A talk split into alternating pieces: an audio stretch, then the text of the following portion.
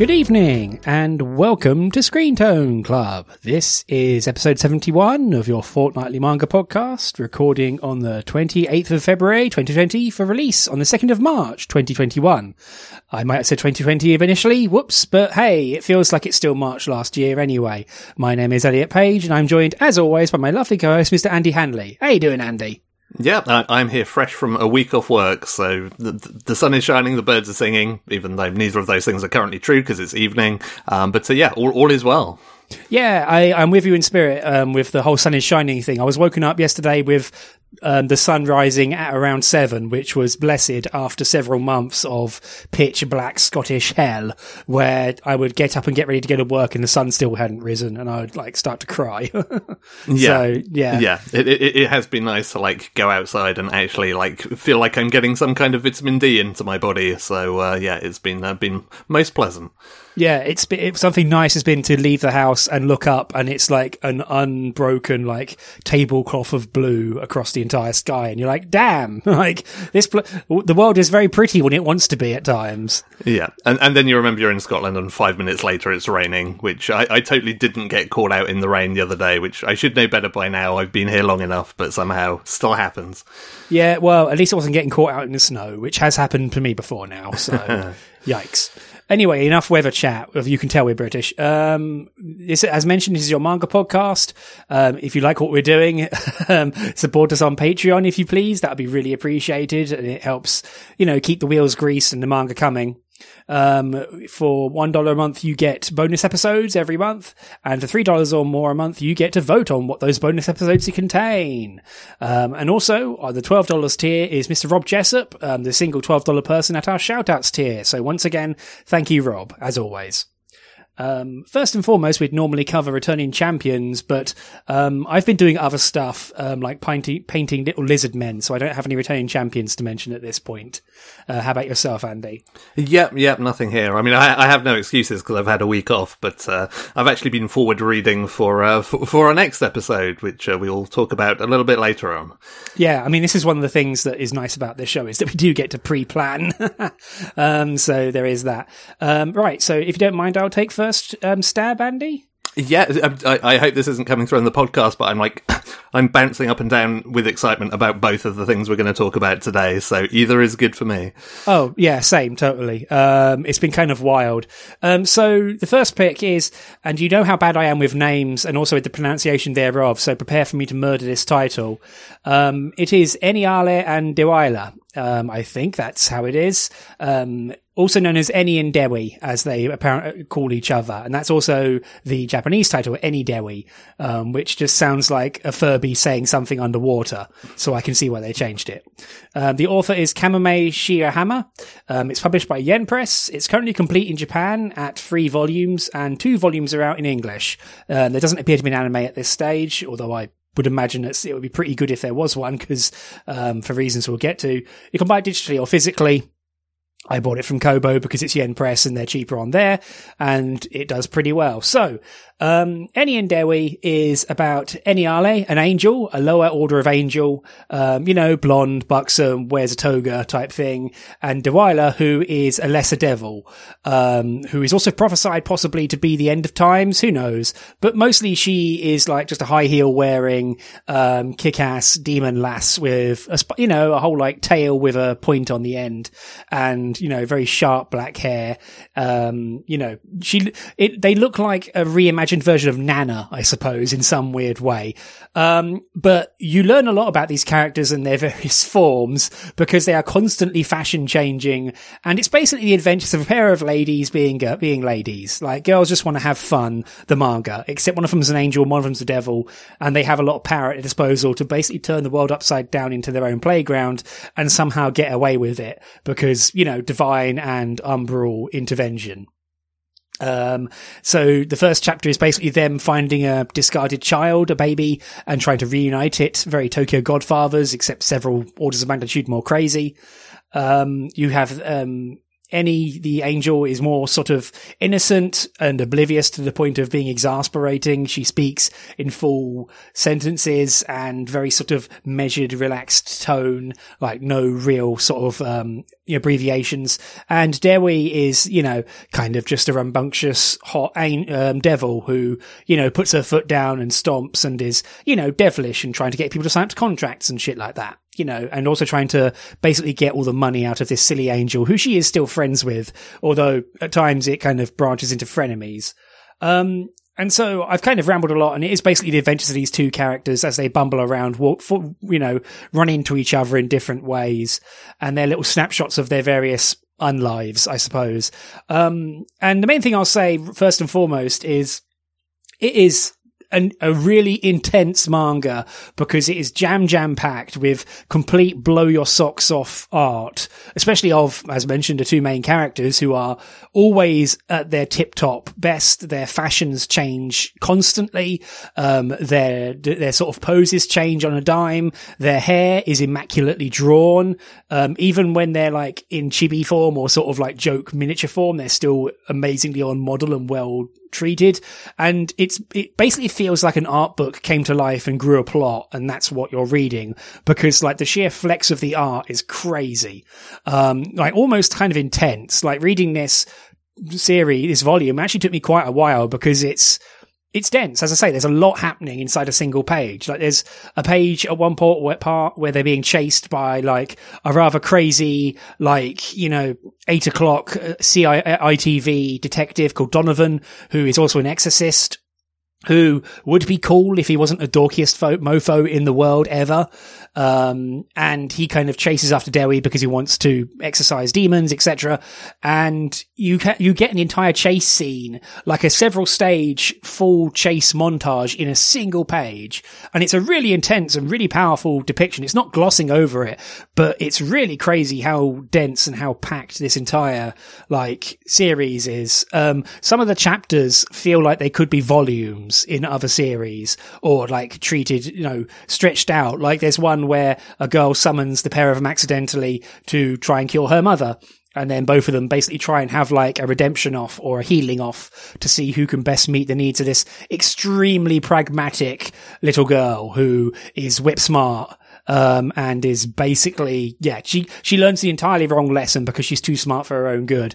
And that, that entire chapter is, it's long. It's four chapters for a volume, but, or five, I think actually. But holy cow, that chapter has so much detail and stuff happening that it could be an entire volume in another manga, but it, it works. Like it doesn't wear you out. It will it is it is kind of intense to read, but it's not like it's grinding you down. It's just really kind of effervescent. Like some of the pay- panel layouts, and I took lots of screenshots while reading it because I wanted to record the crazy art and the juxtaposition and the panel work and just the crazy, like, as I say, degree of flex going on. Like it's a massive tour de force, um, which also really helps because the author is totally in love with his own creations and you get like it's not like I don't know, like it's really thirsty, but it's not outright horny. I think if that makes sense, like it's not it's not having a third cat party main character trying to bed either of them. It's just these pair of ladies being extremely attractive and them knowing it. Um, yeah, I mean, my my my note. Sorry, Andy, I better let you talk.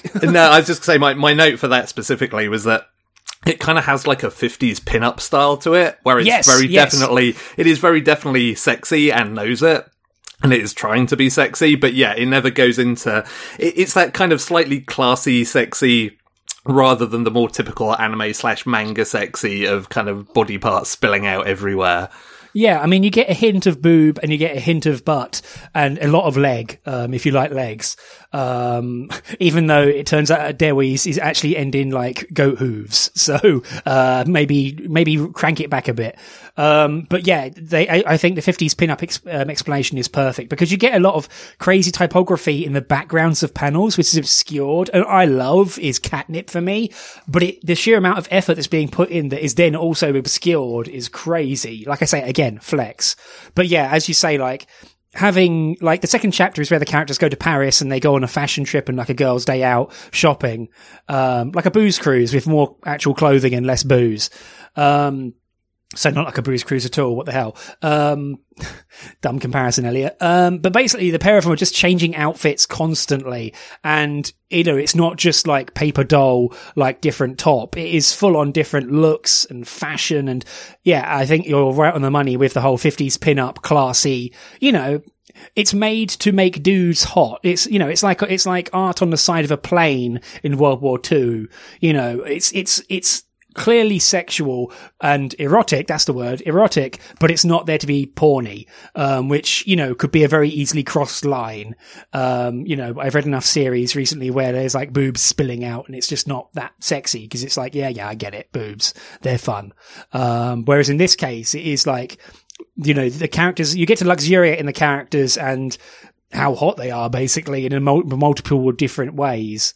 Um, but yeah, sorry, I have rambled at great length, but, uh, what did you think about this, Andy? Yeah, so I, I mean, I, I, came into this kind of completely sight unseen, like I'd not even really heard of this title before. This was very much a kind of like, oh, what's Elliot getting me into kind of thing. Um, and oh shit, is it more Monster Girls? That arsehole.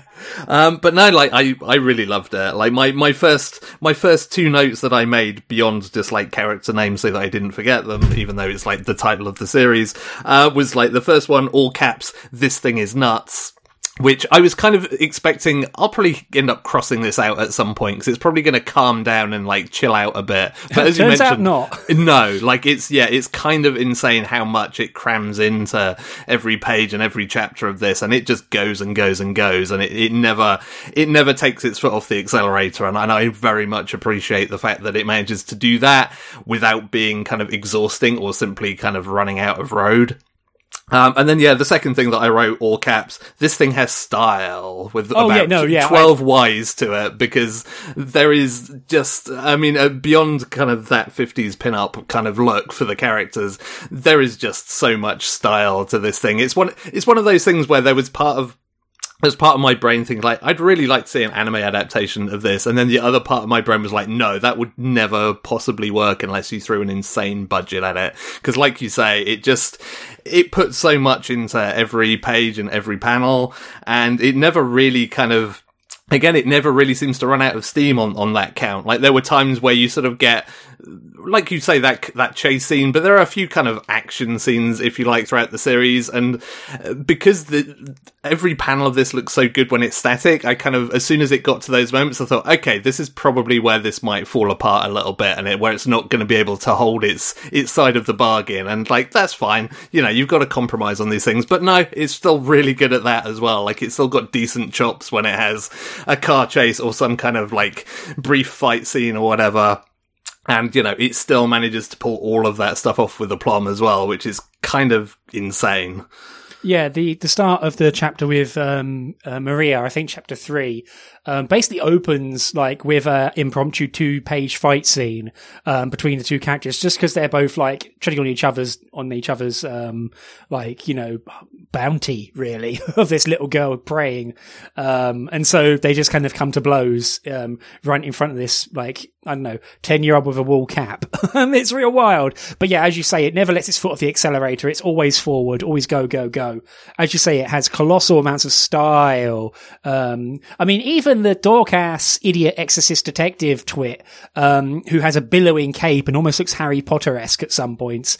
Like at one point is chasing on them on what must be a modified super souped up Segway. And he has this dumbass cape and he's like throwing garlic around because he's a moron. But even that guy looks cool. Like he looks like, I don't know, he still looks kind of cool, even though he is like the ultimate dork. And then you've got that demon who, Gap, who turns into a, who possesses a motorcycle and is this like cool, bold old man with glasses and a cigarette. It's like, every single part of it is just how can I juice this up and go nuts? And it, it pulls it off continually. And I think, um, especially what you mentioned about the anime adaptation is like, unless they put an obscene amount of budget, like even trying to do Eniale's hair would probably bankrupt most studios or just make the animators go, no, I'm not drawing that. Fuck off. so. Yeah. Yeah. And, and I, I think kind of the, the, motorbike dude is, is also kind of a really good example of, of how this series manages to kind of straddle those lines of kind of oozing cool and style and still kind of being ridiculous at the same time. Like it, it somehow manages to to put together things that are just completely kind of ludicrous and stupid and kind of like get a laugh out of you, but at the same time you're like, but that is kind of cool. Like you know, whether it's a giant poodle or just like motorbike dude, it's just it manages to kind of uh, tick both of those boxes at the same time in a way that I don't feel many other series can manage to get away with. Yeah, I I think it it kind of works because it it explains stuff like about demons, but it barely really bothers. It's just like, oh yeah, don't you know? Like it never sits you down and gives you the exposition chat. It's just kind of like, yes, this is happening. Here is a buff dude with a parrot for a head, um, who is good at making hot springs, whatever. Like it, yeah, all of it is so fast and so intense, but also so confident. Like it just sort of slams things down on the page and you look at it and go, yeah, sure, fuck it. Like, let's go. Like none of this feels tossed off. All of it, even the tossed off things feel intense and very directed. So it's like, oh no, let's go. Like, let's just fucking go. Like, let's let's make a fucking hot springs resort on this volcanic island and what the hell is happening now um, yeah and, and and it's uh, it's really good at kind of uh, it, it kind of like mirrors the the main characters themselves because like this is this volume just lives for pleasure alone. Like every single page is just there to be fun and to be entertaining and amusing. And like I was almost a little bit worried with the whole thing with like you know Donovan, the whole Exorcist thing, because it felt like it was reaching towards some sort of overarching plot where it was going to be a kind of like you know Lupin versus Zenigata esque. Like you know can can we escape the detective this time? But even know, that, that, sounds pretty good, Andy. uh, yeah, but it's like I was kind of I was so on board with just uh, let's just have chapters of these incredibly like random random things happening, which is often like the kind of comedy that I bounce off. Like incredibly random stuff either hits with me or it misses hard. And like this was very much in the like, no, I'm on board with all the, all of this nonsense. And I was kind of like a little bit worried it was to veer away from that to something that's a bit more you know, traditional, if you like, that it was going to go for this sort of, you know, cat and mouse sort of cops and robbers kind of deal every chapter. But like, if, although sort of Donovan sort of sticks around in the, in the periphery, like it has no interest in kind of particularly pursuing that as like, okay, this is now the central conceit of the series of like, you know, uh, Delilah's got to not be arrested slash killed by Exorcist dude. It's just like, it's just a thing that happens where those two characters kind of, you know, come across each other. There's a whole big caper around it, and then we move on to something else, which is, you know, its own kind of crazy, entertaining, fun thing. And I kind of, that's sort of all I want this series to be is just to be those kind of vignettes with maybe kind of recurring characters coming back, just doing whatever bonkers stuff that they want to do.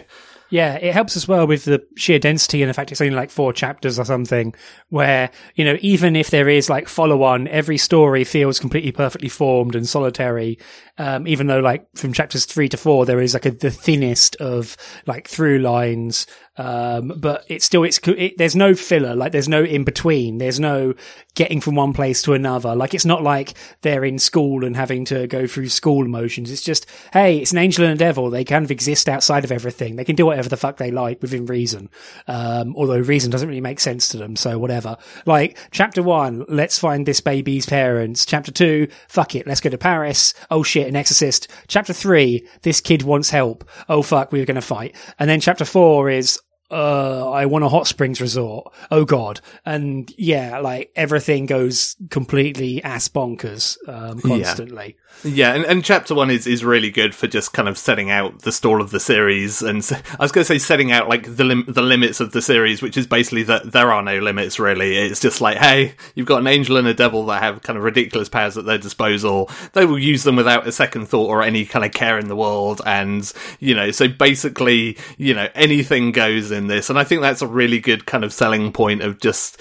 Uh, make, kind of makes it a real page turner in, in terms of just like what can you just imagine up next? Like you know what what is the the next thing that you can do with this premise because you've set yourself like zero limits for where you're going to go with it and sort of it's kind of actually quite exciting to have something that that hasn't s- kind of set down all of these sort of rules in a notebook of like well these are these are the limits of my powers.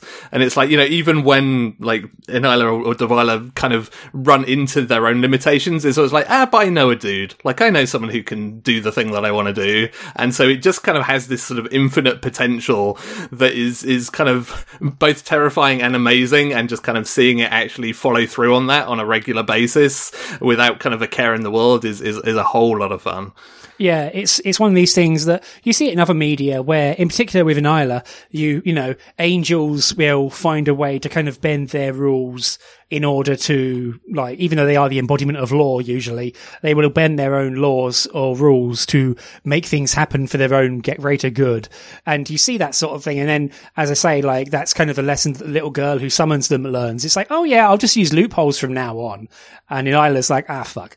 What have i done? I've, this kid's learned too much bugger.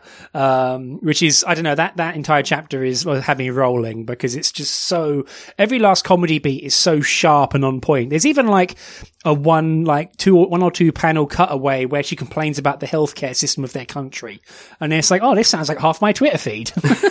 yeah, yeah. I mean, it, it, has a few great little kind of political moments like that as well. That it, yeah, it just throws in so effortlessly, and and that chapter in particular is kind of a triumph because it it sort of feels for a moment as if it's going to be a big tonal shift of just like, oh, you know, this this girl's mum's you know like seriously ill, like this this kind of feels like a bit of a downer compared to all the stuff that's gone on before, but it's still finds a way to still be kind of poignant in, in places, but it still manages to find a way to, to have a whole lot of fun with that idea. And yeah, like the actual little girl herself is just this kind of fantastic sort of embodiment of it, there's almost a little bit of a kind of classic cartoon around that of just you know like you know oh okay I've got to babysit this kid that is actually kind of way smarter slash more cynical slash whatever than me. And it kind of like pulls that into the very kind of specific skill set of this angel and devil in, in really entertaining ways. Yeah. Although about that chapter holy shit like um Maria's mum must have had a real fucking hard life if she looks like that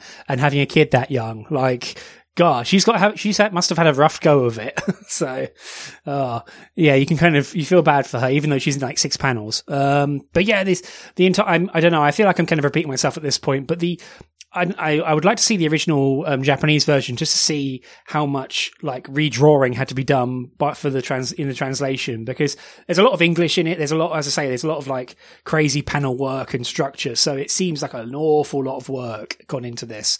Um, and also to go on to your like scope element, I was actually quite glad when doing the preparing our document for this podcast. I was honestly kind of glad that it was only, it's only three volumes in that, I don't know, I feel like I'm glad for it to burn to like burn bright and burn quickly. Um, like if it if if all if the other two volumes are just as on point as this one, then it'll be a banger of a short series of just here's all this bull ass shit. Like let's go. So I'm looking forward to buying the next two volumes. Uh, volume two is out. Volume three soon, I think. Um, yes, yeah. So, I mean, I'm I'm, I'm definitely going to be picking up uh, volume two sharpish now. We've kind of uh, got our got our thoughts uh, committed because um, yeah, like I'm definitely keen to see more of it. And yeah, it, it's sort of a weird one because you can you can look at it in, in one sense and be like, ah, you could you could make volume after volume of this. Like there is a it, it, there is a kind of like my reductive comparison of the day. Like the, this, the series is a little bit kind of like Saint Young Men meets Good Omens, and like it feels like you could just keep going and running and running with it. But at the same time, yeah, I would totally rather have, you know, like a, a, dozen or so really amazing chapters of the series that look fantastic and, you know, are just totally on point with what the series wants to do rather than like a hundred plus chapters where some of them are maybe a bit middling or it kind of runs out of ideas and runs out of scope.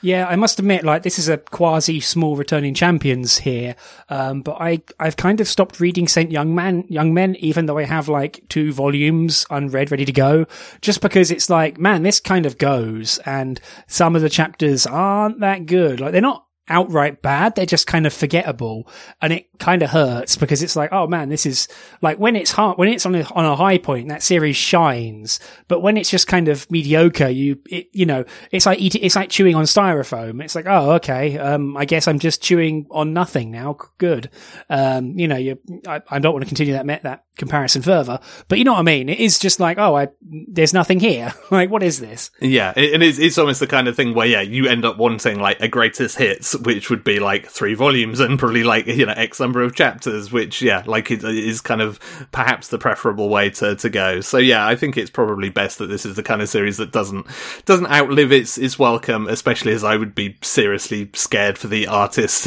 if they if they had to like draw like 20 volumes at this kind of visual quality. Yeah this this was released in 2013 originally in japan and i forgot to check if the author has done anything else Um, let's just find out. Live research, folks. It kills podcasts. Um, let's see if I edit this out or if you get to hear me say this. do, do, do, do, do. Wow, it's a lady. Damn. Um, yeah, kind of, kind of assumed it, yeah, it would be from the, the, familiarity with the female form and showing it off. Yes. yeah, she's got a few other series. Something, something. Uh, sorry, this isn't that helpful.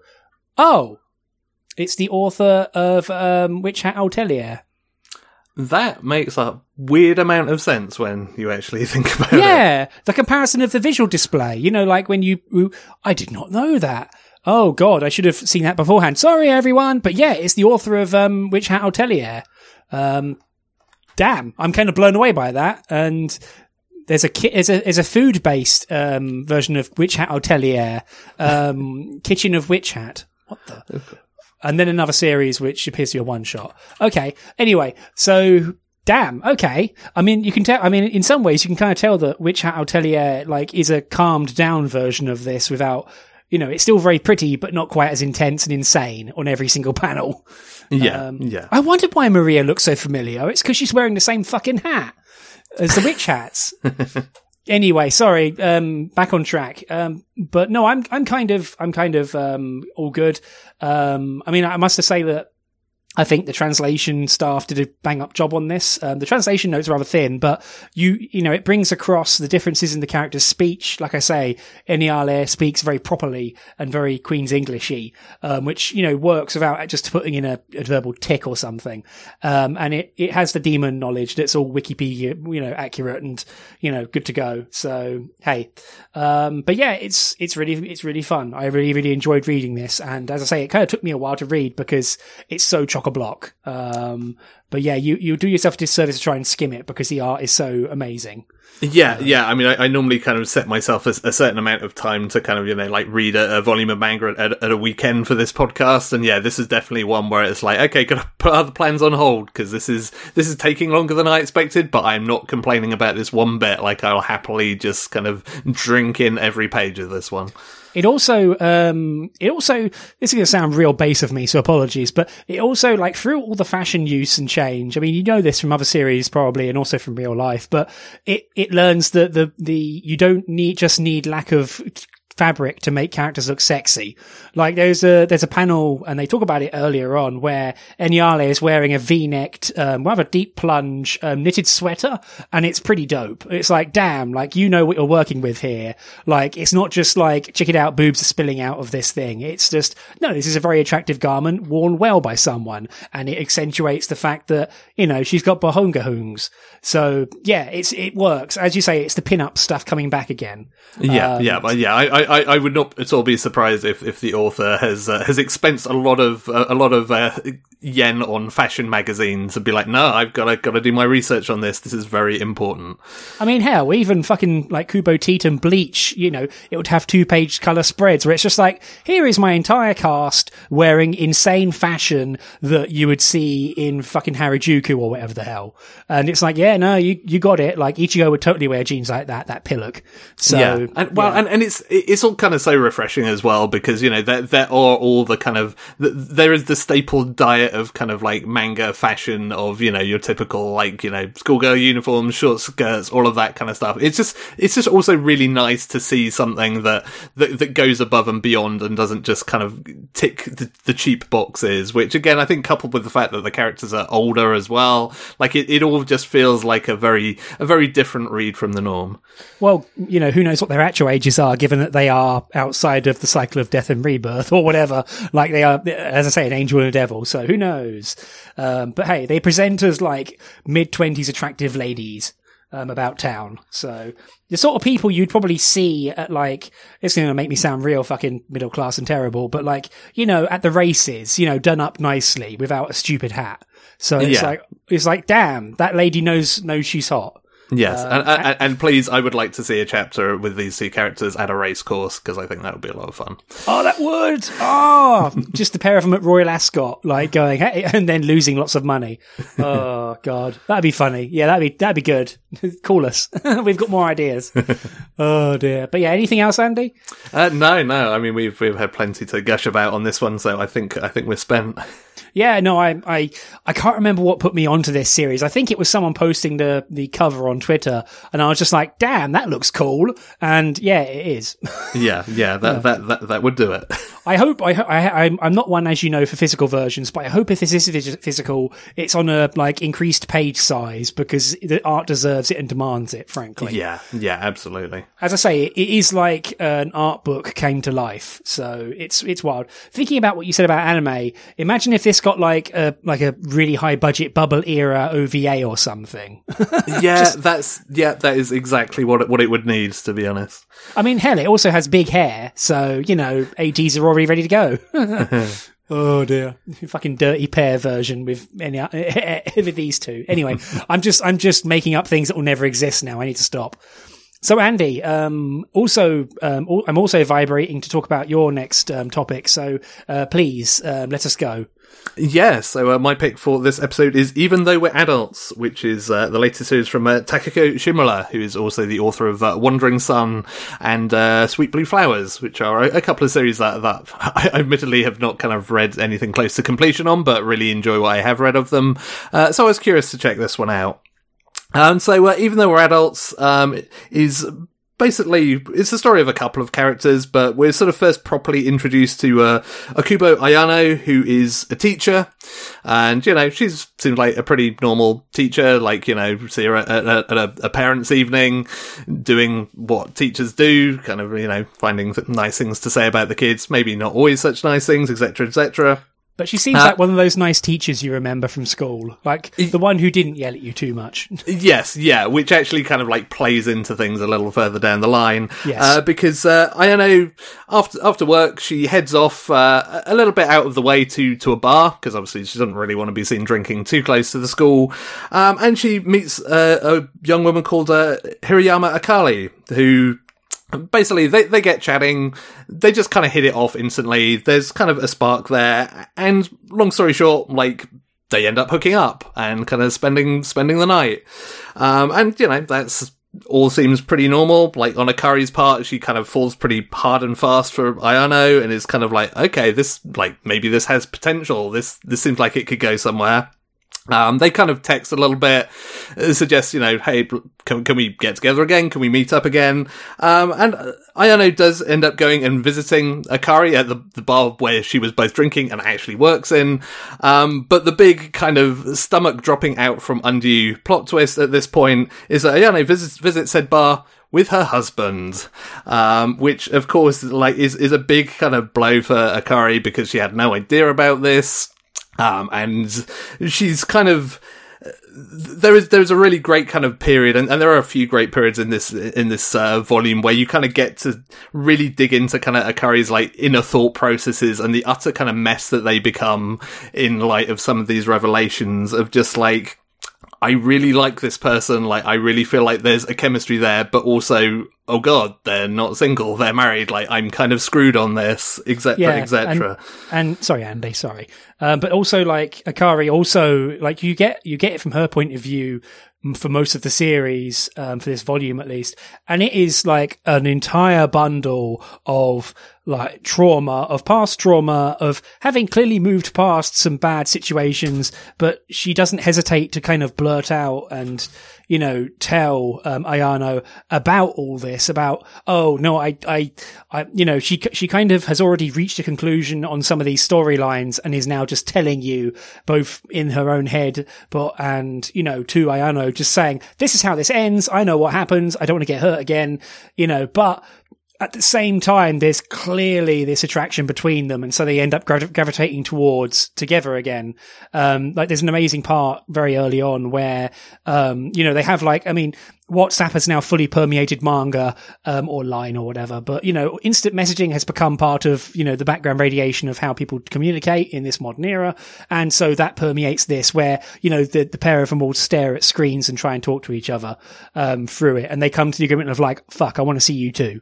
Um, and I, I got to say, personally, um, I went into this completely sight unseen. I didn't even read the back of the book blurb, and so that first pa- that first chapter was a bomb, like a megaton. I was just like, what? Like just blown the hell away. Um, and it really was real intense. And from there, I was just off to the races. I even wrote, oh shit, husband in my notes.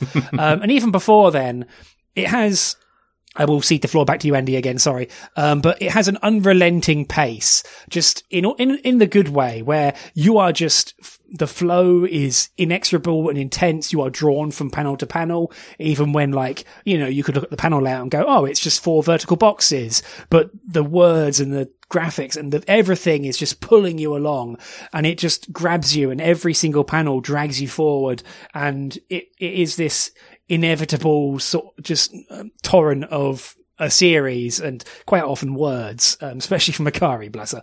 But yeah, yeah, I, uh, yeah sorry, I'll, I'll, you go ahead. yeah, yeah, and I mean, I, I think the, the, fascinating thing about it is, yeah, you kind of get a little bit of the viewpoint of sort of all the main three characters. Like, you get Akari, you get Ayano, you get her, her husband a little bit as well, and like all three of those characters are super interesting and kind of draw you along on that trajectory. Like, because Ayano's kind of a little bit of an enigma because like you know you sort of see her as like straight laced teacher. Then you know she's there like hooking up with somebody at a bar, and is but then it's like she admits like I've never done anything like this before. This is just like this is not this is out of character for me. Um, then you get kind of a, an elongated segment about kind of her marriage, like why she got married, kind of how that relationship has sort of progressed which is kind of like a, really interesting and, and, sort of unique one in itself because your typical sort of marriage like this in a manga tends to be a little bit kind of kitchen sinky. It's like it's, it's either like oh well we were never happy but we got married just because and like now I'm really miserable or like oh we were so happy to start with and now I'm miserable. Whereas this is far more of a just like what I have is fine, but there's something missing. There's just like there's a hole in this relationship somewhere, and eh, kind of even Ayano isn't really sure what it is. Like there's a moment where they kind of talk about like, oh, you know, she wanted kids, and that's never really happened, and like, is that the gap, or is there something else? And like, you know, is Akari actually like the the, the gap that needs to be filled?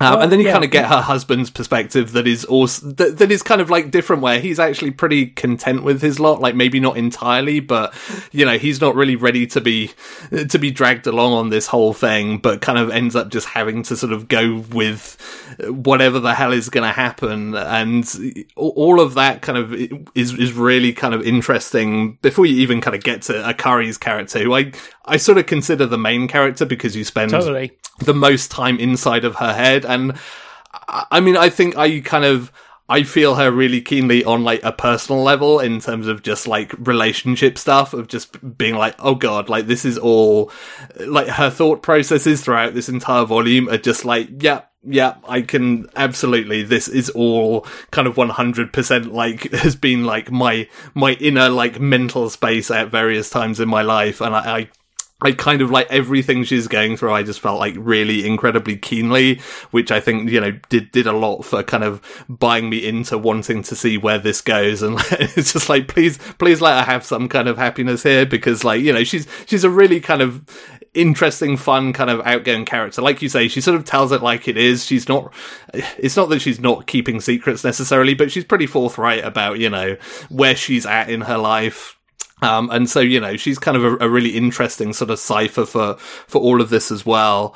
Um, but I think the thing that I kind of just like as on a broader sense uh, from this volume the most is that it's just so good at like, it's so good at depicting how messy modern relationships are like especially when you're kind of older like once you get beyond those sort of you know teenage crushes and sort of first loves and all of that stuff like this is kind of what relationships are like because you've got work going on that kind of gets in the way and can make a mess of things. Like you know you're meeting all these different people. You know there are all these other kind of societal pressure, pressures and internal pressures. People change as they kind of grow up. And there's all this kind of mess of stuff that just means that relationships are rarely a very simple like oh yeah we're just happy together. This is great. Yeah. and i think this does a really good job of showing that that kind of tumultuous issue without ever really kind of this this never goes into like you know throwing plates at each other or anything like that at least not at this stage. It may develop into that. But like you know it's there, there's a very kind of quiet and restrained crisis for all of these characters. Like they're all kind of in a bit of a mess in their own ways but it's kind of like it's kind of a question of like, do you just manage this mess and just decide this is okay, this is as good as it's going to get, or do you strike out and say no, like I want something better for myself? And I, that whole kind of arc and that whole kind of like worldview that it has, I think is super interesting and really kind of really well done throughout this volume. Totally. I mean, it also helps that it helps as well that like I I mean I I completely sign on with you, especially with all the Akari stuff. Like you know, I, you know, you've been on that rodeo before. You know the pathways it can follow. You can see the signs. You know in your head, although perhaps your body or your mind doesn't want to really want to like follow that path, or you're you're still like maybe maybe this is the exception. Maybe this will be real. Uh, maybe this will be the oh no, it's not. But like, um, sorry, I kind of sidetracked myself there. But uh, as you say, like when you get to a certain age, I mean, all the characters are 35, which is also my age. So thanks for calling me out, manga. Fuck off. um, but like everything has way more inertia and way more momentum and way more danger to it. Like, you know, you've got um, Ayano's mother-in-law keep visiting, clearly wanting to like jimmy her into starting a family, and you know, they've all, Ayano and her husband have always taken it in a hands-off approach. You know, if it happens, it happens, but nothing has happened at this point. point, and so they've had to have discussions about what now. You know, it, kind, it, it also elides a lot of that stuff, which it doesn't need to really explicitly say about it, but it it kind of explains the emotional impact and the toll of it all. And the fact that like, you know, her marriage is not unhappy, but she's just kind of turned into friends. Um, and, also like as you say uh, my main thing about this series and what kind of locks it together and keeps it really fascinating especially for myself is that as, Ayano is a complete enigma. Like you only get inside her head very rarely. Um, like you get the backstory of her marriage and you get the odd thought about how you know she is head over heels for Akari, even if you only see it once or twice, but you rarely get inside her head and get her entire unrestrained voice um, you're kind of left to interpret stuff from her actions, which she kind of is. Actually I mean, she is the prime driver of this. Like, she is the one who kind of goes on the aggressive on the on the initial night out, which kind of is what sets Akari for a, a loop as well, because you know she's being jumped basically in a very in an invited way and then also like Ayano tries to like Occam's razor her way out of the situation, which is not the right answer. And like Akari blows up about her, uh, like very politely blows up at her about it. Um, and she doesn't really say much, especially when Akari is like loudly over stake, like trying to get her thoughts in her, in her head and trying to lay out her kind of manifesto on things about, no, I've tried that before, didn't work out. And here's an upcoming example in the next few chapters about how it didn't work out and how I'm still carrying that weight. Um, and it, as you say, it kind of leads to this intense moment where Ayano tries to like cut the knot, but doesn't do like it's a terrible idea and then you get inside her husband's head who is basically completely adrift and kind of says what everyone is thinking at that point where, you know, they meet at a social gathering, a neutral social space. And it is this just tumble down. Like, you know, it's not, as you say, it's not screaming. It's just a lot of characters kind of flailing and going, what, what even do we do here? Like, what do we do here? Like, there's a line in here which I'm still mulling over the kind of merits of. And I think it's a really fascinating line for an insight into someone's mind and kind of not really coming down on the side of it, but he thinks he, the husband once, you know, now he, when he, once he knows about this, like, kind of, like, infatuation that her wife, his wife has with Akari, he, he, he thinks, wow, I didn't think she was so selfish. And I don't know, like it's kind of wild because, you know, there clearly must have been signs that not all was well in the relationship. You know, they've kind of just been coasting. Um, you know, all you see of Ayano is her being a very dutiful, lovely, like very nice person, a good teacher. And you know, you have to wonder, like, is he just not seeing something in their marriage? Like, it's it's really fascinating. I feel like at some point we might get a view into Ayano's head a bit more um, to kind of flesh out her inner world. Um, but at least from what we see, it's like, oh, this is this is the release she didn't even know she wanted, and here it is, and it's going to basically like. If it sounds mean, but I feel like Ayano is the one dragging everyone to hell, like almost like the hell of love and relationships and being a fucking 35 year old where, you know, life is I mean, also, like, you know, Akari has had a rather tumultuous life. Like, you get hints of her previous path. Like, you know, she kind of exiled herself from a profession she took seriously and went into working at the restaurant, which she does well. Like, you can tell she's good at her job, um, and kind of hides it from others because she feels it's a step down in her station. And it's all this mess, like all of this mess, but everyone involved can like, I mean, especially the main two pair, like Ayano and Akari, they can feel the, they can feel that there is something there, there's a magnetism and it's, it's what's kind of drawing them together, but also just everything around them is kind of collapsing or just starting to spark. And as a result, it's fascinating. And that combined with all my previous gut mention about the pacing, like I know I, I, mentioned before, like in a previous review, that there was a series that felt like you're just a gentle thudding on your chest.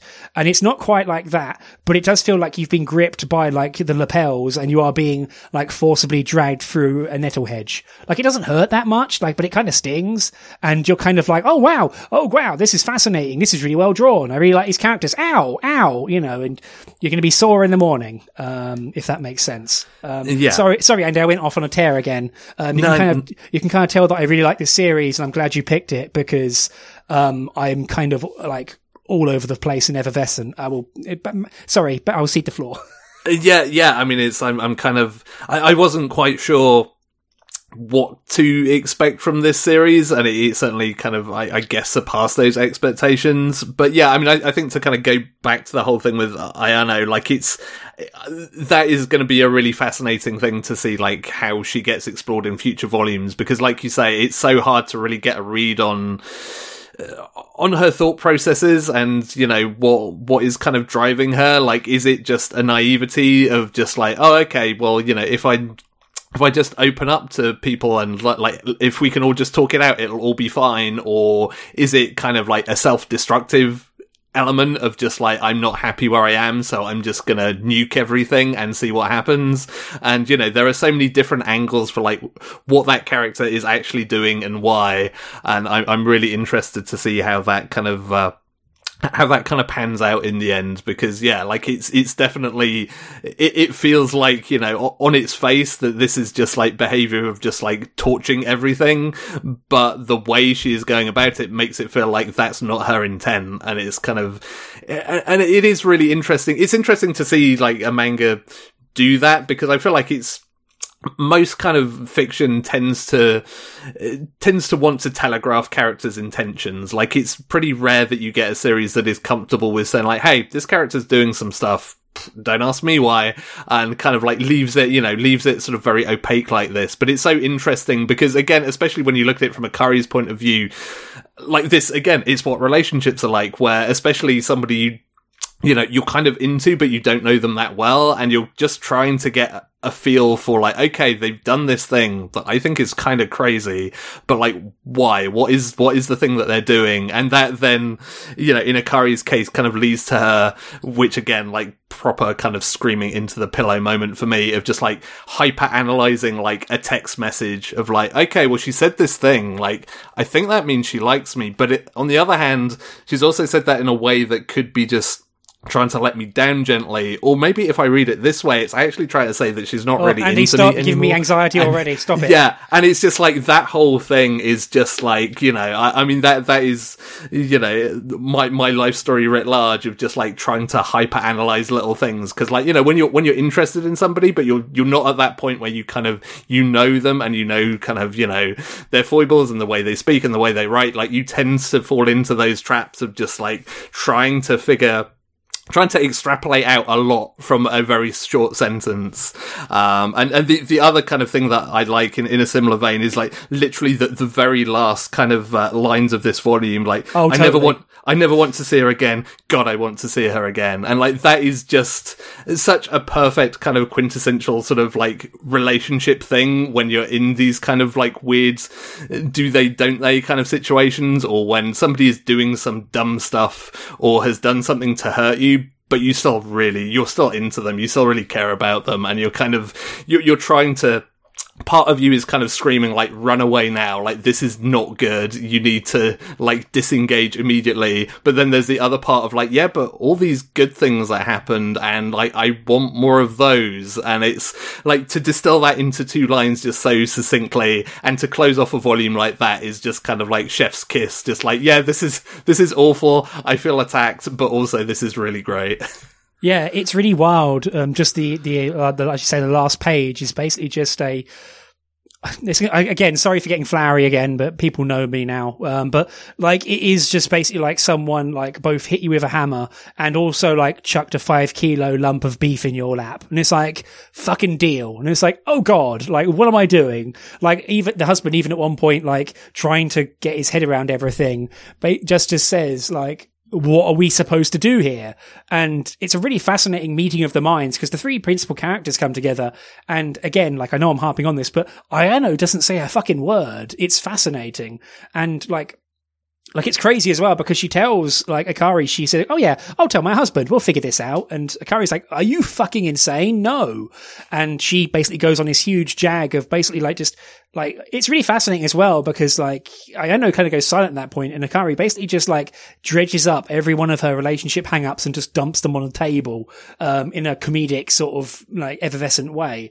Um, but no, I'm I'm with you entirely. Like it's this sort of situation. Like you will like if you're besotted with someone, you know, you people tell you, oh, you know, they like you, you know, they like you as you. Just be yourself. And you're like, what is myself? like, what is yeah. this? I don't know anymore. My entire brain is doing backflips. Like, oh, and as you say, like sometimes you'll be like, ugh, this person is ruining my life. I well, or I am ruining my life for them. Um, not to make it, you know, about all about yourself, but it is a case of like, oh, this is not going to go well. This is not a smart idea. This is a waste of time and also my emotional capacity. I can't even function but fuck, I want to go back, go and see them again. And I, I just want to sit on the sofa and like watch them play bass or something.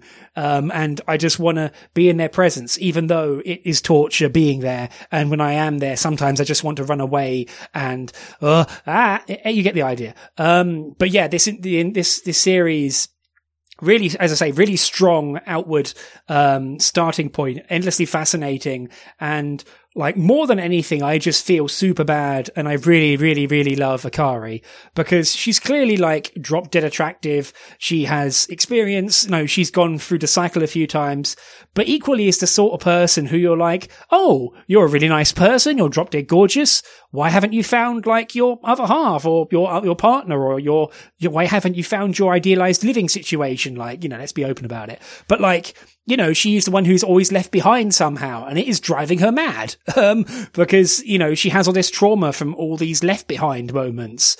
And, you know, it's, as she, she even says to Ayano, is like, fuck, I've been through this a few times. And, oh God, am I doing this again? I guess I am. I'm talking to you about it. Fuck. And it's really, uh, she's a wonderful character. Um, like, I don't know. I, I kind of just want to scoop her out of here and give her a hug. Um, it's, it's fucking wild. Um, so yeah, love that girl. Yeah, yeah, absolutely. And like even the, the kind of tertiary relationships in the series are kind of really good. It's like you know, um, Akari's ex, who was just oh god, fantastic, like fantastic story about how they get together of just like you know, work colleagues of like, hey, I'm broke. Um, I've told my parents I'm moving in with somebody. That somebody's you, by the way. Uh, let's be, let's be roommates. And then, of course, like escalates from there. And again, it's just that, it's just that fantastic kind of like how modern life kind of shapes relationships for good and bad because it's just like, hey, I can't afford to pay my rent can I move in with you? And it's just like, sure. And then, you know, it just kind of escalates. And then, of course, you know, there comes a point where they want something else from their life and then a poor Akari gets left behind. But it's, you know, even that kind of relationship, which is sort of, you know, just sort of played out as, as a little bit of kind of flashback, basically, just has a real kind of strength and realism to it that, that kind of aids, it, it helps you kind of get a feel for kind of Akari's, you know, mental state and her kind of place in, in things, but also just, you know, it just feels like a very, a very kind of modern relationship thing of just like yeah just kind of you know convenience turns to something else and then you know that that kind of shifts and moves over time as well.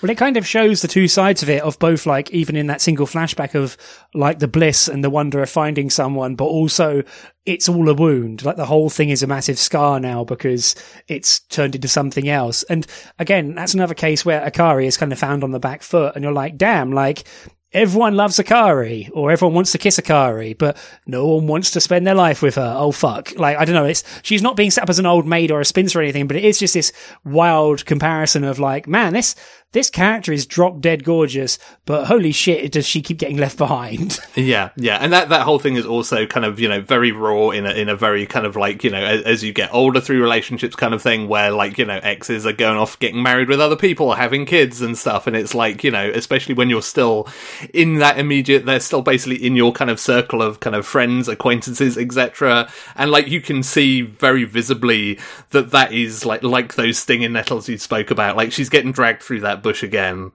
and yeah. you know she just has to kind of put on the smile and be like hey like you know we're still we're still buddies. Like i still care about you. I want you to be happy. But also like you are basically just like sticking needles into me with every second of your presence because you know you're talking about your kids and your husband and like this life of domestic bliss and happiness that you have that that i wanted with you god damn it and now i'm just sat here having another crisis that i can't really you know talk to you about because it's all too awkward and like oh god modern life life. I hate this. Yeah, and then and then her kid talks to you, and her kid is is perfectly cool, and that's all rad. Um, but then you know everything else blows up. It is this wild thing where it's like, oh, there is too much history here, and also I I am still a fan. I am still I still love you. You are a good person to me. I like you know we are friends, but whenever I am near you, it feels like, yeah, as you say, like needles are going in. And then she turns to look at her husband and it's like, oh, fuck. Like, it just, life is hell. Um, it's been yeah i don't know not to get too personal but i've had like a, a, a spate of old friends kind of having kids in the past year. Um, well done having kids under lockdown idiots. Um, although to be fair most of them were. The, the process started before the actual lockdown hit whoops. But it's been really wild where it's been like oh everyone's paired off and good for them. And at the same time, it's this wild thing, and it's not even all that relationship based. It's a case of like, ah, oh, okay, I've got to share this person with their with their offspring now or their child, who is adorable, but also like, fuck, trying to see this person ever again for social visits is going to be a pain in the dick. So, which is again like low. This is just me giving out, but yeah, it's this weird thing about, oh man, like their life has irrevocably changed, possibly for the better. Maybe they're enjoying it. Who knows? Yeah. Um, some of them tweet very, very appreciatively about being thrown up on on. Um, although maybe that's just everyone turning everything into a joke because it's Twitter. But yeah. It is this, I say, it is this crazy thing about like, oh, I'm so happy to see you. Fuck, I wish I hadn't come to see you. so. Yeah, and, and I, I think like it's just so so nice is maybe not the right word, but it's kind of it's satisfying to see that stuff like represented in fiction like this because you know, again we've we've talked about this with other series that you know r- r- romantic stories like of, of, any kind of stripe, be it manga or otherwise, tend to to fall into sort of a bunch of sort of cliches ultimately a lot of which aren't necessarily all that realistic. And it's kind of as as much of a sort of drag through the nettles as it is it's kind of nice to see see a series that kind of tackles it like it is and be like yeah this is you know this is the the, the mess of kind of modern life by the time you hit your your 30s that like these are this is all the kind of detritus and you know broken former relationships and all the stuff that's kind of scattered around you and this is this is life you know? Yeah it's full of landmines and a lot of them you put there yourself. Whoops um, I mean, it feels like I mean because I remember we read um, I read um, semi recently I read Tokyo Tarareba Girls Returns, which was a one volume, like follow on sequel with the same characters from the original series, not Tokyo Tarareba Girls 2, um, where it kind of had this weird, like, almost like Disneylandish wrap up to stuff where characters had moved on, you know, had found other people, you know, some things were still undone and still hanging in the air, but it was this kind of nice, like, sort of like theme park ride with your friends, whereas this is very much snatched from reality, um, and laid bare. And at, at the core of it, like, even though we're sounding like massive bummers, at the core of it is this sublime attraction and just utter wonder between two characters. It's just that life around them is complete and utter hellstorm. It's just a whirling hellstorm that is going to cause problems. Um, yeah, and, and, and, not even, think... and not even in an aggressive like. It's not like the characters are being abused or anything, it, and they're not like You know, they're not directly unhappy. It's just they're they've got they've got baggage. You know, it's a it's a more reasonable version of one one two two, which I think I've talked about before, but we haven't mentioned on the podcast. Um, but that's a that's a that's like this on the way more clinical um, sp- scale. Yeah, yeah, and, and, I think that that's kind of like the, the, the beautiful kind of flip side of this. For, for as much as, as we've maybe kind of like focused on the, the kind of like, oh yeah, this is like you know about what a mess relationships are. There are these kind of glittering, sparkling moments for for both Ayano and Akari. Like you know when they meet, and like again, we see a lot of it from Akari's point of view. You know, just when she's texting or she's thinking about Ayano or whatever, and you know, just these moments of just little sheer bliss of just like oh, that person's so great. And like, you know, I got to hang out with them and stuff. And like, I really want to see them again. And like, you know, that stuff is, is really powerful as well. Like, and, and I think it does a really good job of, of showing both sides of that, of that coin, of that kind of complicated relationship coin of like, for all the nightmare stuff there are also those really kind of beautiful little moments of just like, hey, I just connected with another human being in this really fundamental and important way. And man, that was great. And, you know, it, it manages to do both of those things and uh, like all credit to it for, for that as well. Totally. It's a fascinating, engrossing work. And, um, if anything, I'm just kind of jonesing real hard to read the rest. Um, there are four volumes in Japan. It's ongoing currently. Um, volume one is only one volume one is out so far. Um, and yeah, just kind of jonesing, fiending something fierce for the rest of it. Um, but yeah, as you say, it has these sublime moments. Like there's a moment where Akari kind of offhandedly just says, huh, I always had a thing for teachers. And it's this really dumb sort of tossed off line, but it, it weirdly cements the two of them together in this, as I say, really strange, just offhanded way. It's, you know, it's that sort of shit, those sort of dumb lines that people remember. And they're like, Hey, remember when you said this? And then you bury your head in your hands and go, fuck, I'm an idiot. Yeah, uh, yeah, exactly that. And yeah, like it's gonna it's gonna be an interminable wait for the next volume. And uh, I mean, I feel like g- given that it might all go horribly wrong for Akari, like I, am very much kind of like mirroring those final lines of just like I, I don't want to read any more of this. God, I want to read more of this because it's like I don't. I'm not sure I can take like any any more heartache for for for these characters. But man, I I need to see what happens to them. Yeah, I was about to say at the same time I must know. Like I have to know. Like yeah, and also like and you know to boil it down and be a bit more reductive, it's a fucking engrossing manga, and I was glued to it from page like one. And as I say, like I, I, admit we've kind of said a few mild spoilers in this review discussion, even, but like going in completely blind um, did me a did me a service because I got to, as I say, got to the end of chapter one, and I was just like, what? Like, oh fuck, like, oh god. Yeah, um, yeah, and so. I, I, think I think even kind of with mild spoilers, just like actually reading how it plays out on the page, like has far more kind of power and, and far more kind of to say than than our kind of brief précis. So don't think like, oh yeah, I know what happens now. Who cares? Like it's it's absolutely worth reading because actually the way it all pans out and plays out on a on a page by page basis will give you like a whole lot more than than our uh, our uh, our moaning about our relationships, basically. Yeah, totally. Um, yeah, veiled moaning about our lives through podcast. Um, surprise! This is actually extended agony aunt um, column, just in podcast form. yeah, um, yeah. Your your your your, your Patreon money is, is going is, is going towards therapy at this point, basically. Uh, well, uh, that's actually not a lie.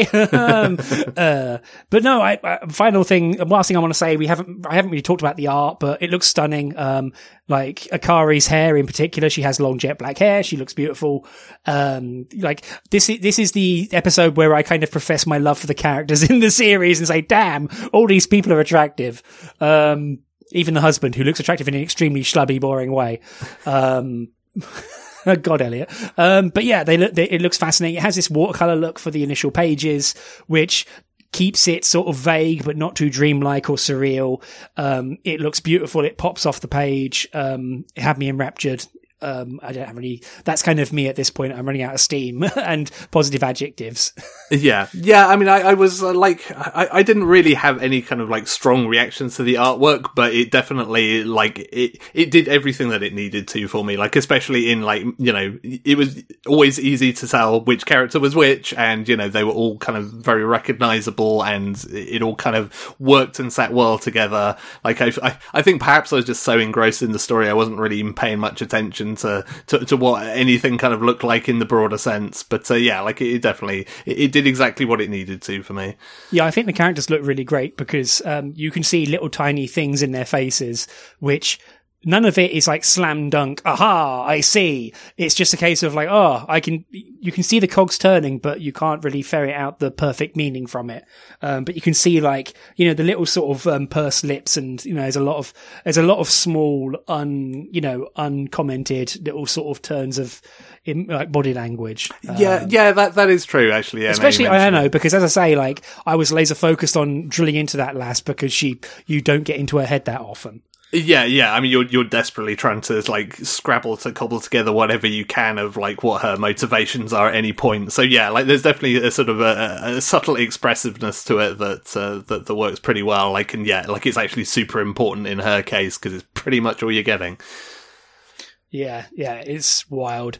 Um, but yeah, I I really enjoyed this series, and honestly, talking about it, it's been kind of a release. Like I feel like I've just like reduce the internal pressure um, inside me being able to talk about this because holy shit, it was just like real intense. Um, yeah, yeah, yeah, really loved it. And I, I know I'm going to harp on this again, so apologies, but and yet more like um, ammunition for being annoyed that Wandering Son is so hard and difficult to get a hold of because like this author's work should be praised from the high high heavens.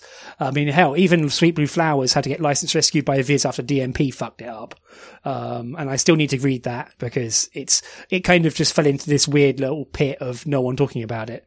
Um, also because the anime already came out, so hey, um, yeah, yeah, but yeah, like hopefully this one doesn't kind of you know be- nothing befalls this series because yeah, like it, it deserves to get a, a full and proper release.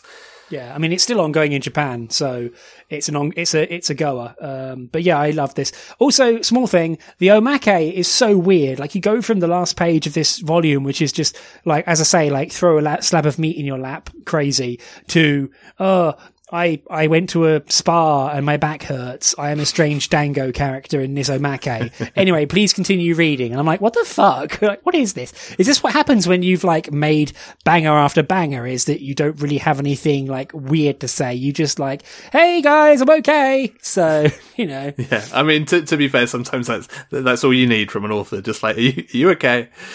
I mean, that's what you get the Shonen Jump one-liners for, isn't it? exactly. yeah. So if you do something wrong, people can pour over them and go, "Ah, here you go. Here was the hint. They were a sex pest." Um, um, but yeah, there you go. But no, yeah, really love this series, um, or volume even, and I'm now, as I say, like skin tearingly eager to read the next volume.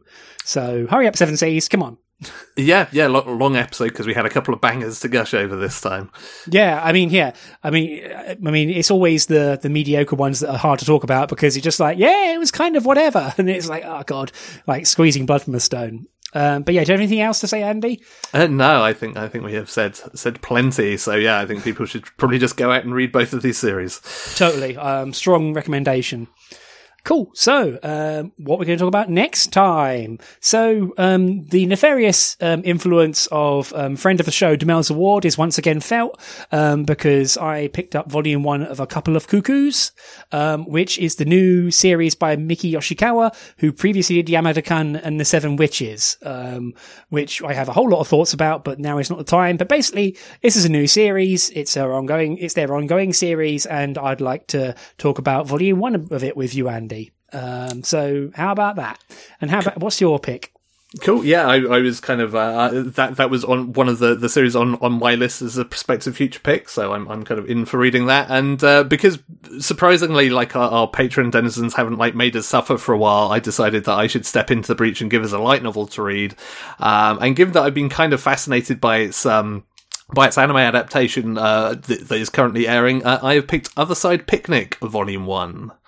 Yeah, I've I've had this in my library to read for a while, but never really.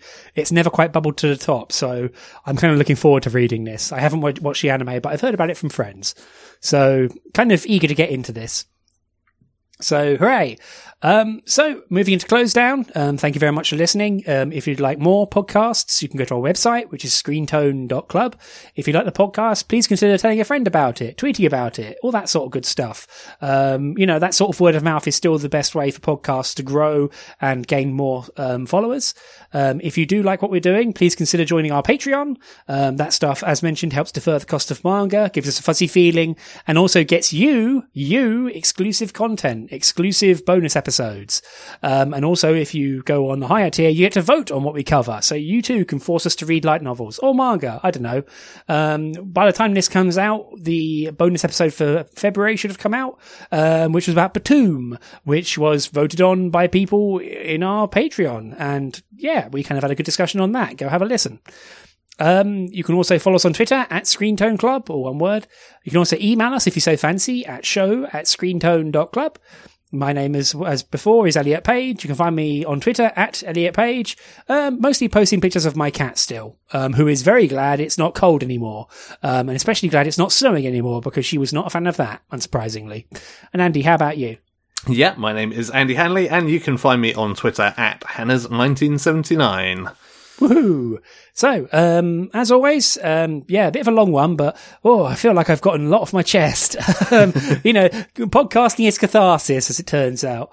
Um, but yeah, thank you very much for listening, and from both of us, good night. Bye, everyone. Bye.